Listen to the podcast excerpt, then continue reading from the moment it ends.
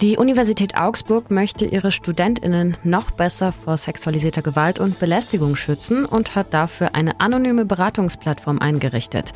Mehr dazu in dieser Folge. Außerdem erklärt Katja Neitemeyer, wieso es Augsburg in die New York Times geschafft hat. Und Augsburg da tatsächlich im Moment sehr rigoros vorgeht, was eben ähm, Energiesparmaßnahmen angeht. Ich bin Lisa Pausch. Guten Morgen.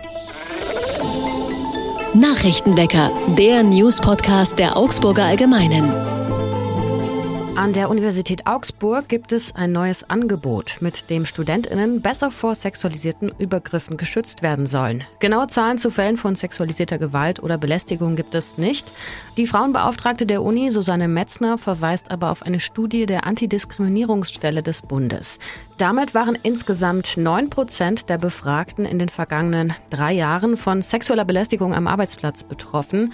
Und ein Grundsatzpapier der Bundesfrauenbeauftragtenkonferenz geht sogar davon aus, dass sexualisierte Diskriminierung und Gewalt an deutschen Hochschulen genauso alltäglich sind wie im privaten Umfeld. Doch insgesamt ist die Dunkelziffer hoch und an Hochschulen werden nur die wenigsten Fälle den hochschulinternen Beschwerdestellen überhaupt anvertraut. Auch das steht in diesem Expertinnenpapier. Schon seit einem Jahr gibt es an der Uni Augsburg ein zusätzliches Angebot, das wird jetzt aber immer bekannter. Betroffene können nämlich auf einer Online-Plattform anonym Kontakt mit einer Beratungsstelle aufnehmen.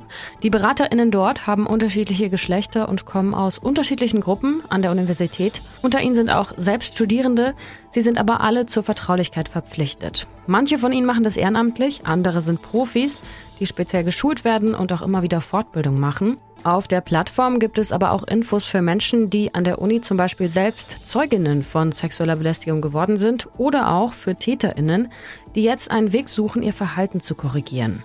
Und als betroffene Person kann man nach dem Gespräch mit der Beratungsstelle dann noch selbst entscheiden, ob man den Fall auch weiterverfolgen und zum Beispiel offiziell Beschwerde einlegen will. Und es gibt auch eine erste Bilanz nach dem Jahr. Über 4400 BesucherInnen hatte die Seite schon und in der Zeit hat auch eine Tatperson schon ihren Job verloren. Den Link zu der Plattform packe ich euch mit in die Show Notes. Am Augsburger Flughafen gab es gestern einen Flugunfall. Nach Angaben der Polizei musste ein kleines Propellerflugzeug gegen 20 vor 7 Uhr abends den Start wieder abbrechen. Es setzte dann am Ende der Startbahn wieder auf und durchbrach dabei den Zaun. Etwa 30 Meter weiter ist es dann auf einem Acker zum Stehen gekommen. Der Pilot wurde zum Glück nur leicht verletzt, das Flugzeug wurde aber doch deutlich beschädigt. Warum der Pilot den Start überhaupt abbrechen musste, das war laut Polizei am Abend noch nicht klar. Die Augsburger Lokalbahn möchte Teile ihres Gleisnetzes verkaufen und hat sie der Stadt Augsburg angeboten. Gerade im Süden in Richtung Haunstetten und im Westen entlang der Wertach werden die Schienen gar nicht mehr oder nur noch sehr selten genutzt. Es gibt schlicht keine Firmen mehr, die ihren Güterverkehr über diese Strecke laufen lassen wollen. Der Fokus dafür liegt eher im Osten der Stadt und auf den Strecken außerhalb der Stadt. Der Augsburger Baureferent Gerd Merkle von der CSU sagt, diese Trassen würden stadtplanerisch neue Chancen bieten. Man könnte etwa Fahrradschnellwege dort bauen oder aber sie doch noch mal für den Personenverkehr nutzen. Gerade letzterer Vorschlag wurde in den vergangenen Jahrzehnten immer wieder diskutiert, aber nie wirklich weiterverfolgt. Auch jetzt ist ein schneller Verkauf eher unwahrscheinlich. Doch könnten die Schienen vor allem im Zuge der Verkehrswende nochmal ins Spiel kommen, als eine Ringbahn, die verschiedene Stadtteile miteinander verbindet. Anfang des 20. Jahrhunderts gab es schon mal einen Zugverkehr auf der Strecke, und zwar in Richtung Haunstetten. Ein Problem dabei ist aber, dass die Strecke nur auf einem Gleis verläuft. Die Stadt war vor Jahren als Anteilseignerin bei der Lokalbahn ausgestiegen. Inzwischen sind an der Bahn die Stadtwerke beteiligt, aber mehrheitlich die Adolf Präg GmbH, die vor allem Mineralöl vertreibt, und die Papierfabrik OPM. Wir schauen auf das Wetter für heute. Das ist nicht Schnee, sondern Sonne von gestern. Nein, im Ernst. Der Deutsche Wetterdienst warnt für heute wieder vor Hitze. In der Nacht auf heute konnte die Luft auch nicht wirklich gut abkühlen und gerade in der dicht bebauten Innenstadt staut sich die Wärme heute bei Höchstwerten um 34 Grad. Sucht euch also ein kühles Plätzchen und Schatten, wenn ihr könnt, denn wenn die Lufttemperatur über die durchschnittliche Hauttemperatur von 33 Grad ansteigt, wird es für den Körper schon deutlich schwieriger, sich überhaupt runterzukühlen. Und auch diese Nachricht habe ich in den Agenturen gefunden. Passt zu dem Thema. Bei knapp 30 Grad hat sich ein Kleinkind bei Donauwörth versehentlich in einem Auto eingesperrt. Er hatte seiner Mutter nämlich die Autoschlüssel abgenommen und dann per Knopfdruck die Türen verriegelt, als die Frau schon draußen war. Und er selbst war eben noch drin. Die Frau hat dann einen Notfall abgesetzt. Die Feuerwehr hat die Scheibe eingeschlagen und danach auch das Kind befreit. Aber es gibt immer wieder Fälle, wo das nicht so ganz so glimpflich abläuft. Also Vorsicht mit Autos und Kindern und Haustieren. Ja.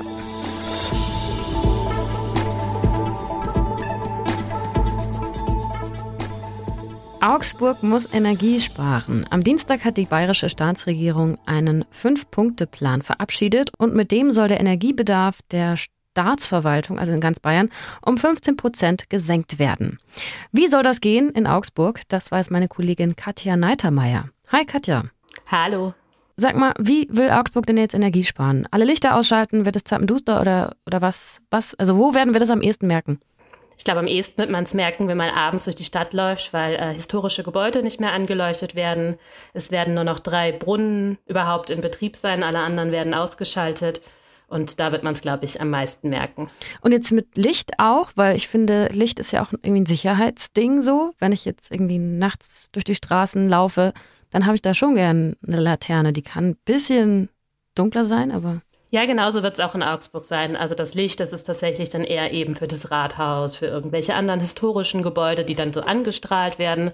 Aber die äh, Straßenlampen werden jetzt nicht alle um, um 10 Uhr komplett ausgemacht, sondern dann eben eher gedimmt oder ein bisschen dunkler gestellt.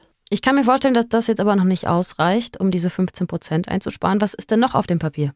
Ähm, ansonsten äh, ist ja schon seit längerem die Temperatur in den Freibädern, also von dem Wasser, ein bisschen äh, kälter, also um zwei Grad in allen städtischen Freibädern, außer im, äh, in den Kinderbecken. Da ist es noch ein bisschen wärmer. Es wird überlegt, äh, die Temperatur im Krematorium hier in Augsburg runterzufahren. Im Moment werden da ähm, wird da eben mit 850 Grad bei Verbrennungen gearbeitet und es wird überlegt, das auf 750 Grad äh, runterzustellen. Hat es da nicht Auswirkungen auf die, sage ich mal, Qualität der Verbrennung? Anscheinend nicht. Also es braucht tatsächlich eine städtische äh, Sondergenehmigung, damit das gemacht werden darf. Aber der Betrieb soll dann trotzdem normal weiterlaufen können, nur eben dann bei eher 750 Grad. Und jetzt in Richtung Weihnachtsmarkt äh, und die ganzen Dekobeleuchtungen, die dann da im Winter kommen, Gibt es da schon Pläne? In Augsburg direkt noch nicht, aber in Gersthofen, das ist der Landkreis Augsburg, also direkt in Augsburg dran, wird überlegt, äh, weniger Weihnachtsbeleuchtung aufzuhängen. Du schreibst in deinem Text, dass sogar die New York Times über die Augsburger Energiesparmaßnahmen berichtet hat. Wie kommt das denn? Mm, das kommt, das kommt wahrscheinlich daher, weil das Problem hier in Deutschland oder auch eben in Bayern mit der Energie tatsächlich sehr ähm, sehr einzigartig ist, also dass eben Deutschland und Bayern vor allem von äh, Gas abhängig ist. Und Augsburg da tatsächlich im Moment sehr rigoros vorgeht, was eben ähm, Energiesparmaßnahmen angeht. Andere Städte im Verbreitungsgebiet in Schwaben sind da noch ein bisschen äh, lockerer oder entspannter. Denn auch um die CO2-Emissionen irgendwie runterzudrehen, steht ja seit Jahren im Raum, dass man mehr Energie sparen muss. Und das geht jetzt, wo es nötig, also wo man es wirklich spürt, auch im Geldbeutel, Geht es jetzt so schnell? Sind es auch Sachen, die bleiben können? Also ich habe im Moment den Eindruck, viele der Maßnahmen tun mir jetzt als irgendwie Bürgerin von Augsburg überhaupt nicht weh. Also ob jetzt irgendwie das Rathaus angeleuchtet wird, klar sähe das schön aus, aber ähm, es macht mir jetzt auch nicht so viel, wahnsinnig viel aus, wenn es eben nicht angestrahlt wird. Also ich glaube, Sachen, die weh, wirklich wehtun könnten, das wird eher im Winter passieren. Also es wird auch darüber gesprochen, äh, die Temperaturen in städtischen Gebäuden runterzudrehen, dass da eben dann nur noch 19 Grad Mindesttemperatur sein müssen. In München haben sie zum Beispiel auch in den Behörden im Moment das warme Wasser ausgestellt. Im Moment ist es noch ziemlich egal, weil es eh so heiß ist, aber man weiß halt nicht, wie es dann im Winter ist. Und ob es dann eben den Leuten eher wehtut. Also nichts, was man jetzt nicht aushalten könnte. Vielen Dank, Katja. Gerne. Was sonst noch wichtig wird. Ministerpräsident Markus Söder besucht gemeinsam mit dem CDU-Chef Merz heute das Atomkraftwerk ISA 2. Nach der bisherigen Gesetzeslage würde die Genehmigung für den Meiler in der Nähe von Landshut zum Jahresende auslaufen. Das gleiche gilt übrigens auch für die anderen Reaktoren in Niedersachsen und Baden-Württemberg. Der Atomausstieg sollte ja eigentlich im Jahr 2022 geschehen. Aber jetzt im Angesicht des russischen Angriffskriegs gegen die Ukraine und einer drohenden Energiekrise fordert die Union, die Atomkraftwerke doch noch länger am Netz zu lassen. Die Debatte gibt es jetzt ja schon seit einigen Wochen. Die Bundesregierung hat sich dazu noch nicht positioniert. Die FDP ist klar für die Verlängerung. Die Grünen können sich zumindest teilweise eine Verlängerung vorstellen. Die Brennstäbe könnten zum Beispiel bis zum kommenden Sommer noch genutzt werden. Vor elf Jahren hatte die Bundesregierung unter Angela Merkel nach der Atomkatastrophe von Fukushima den Ausstieg aus der Kernenergie beschlossen. Und zwar genau bis ins Jahr 2022.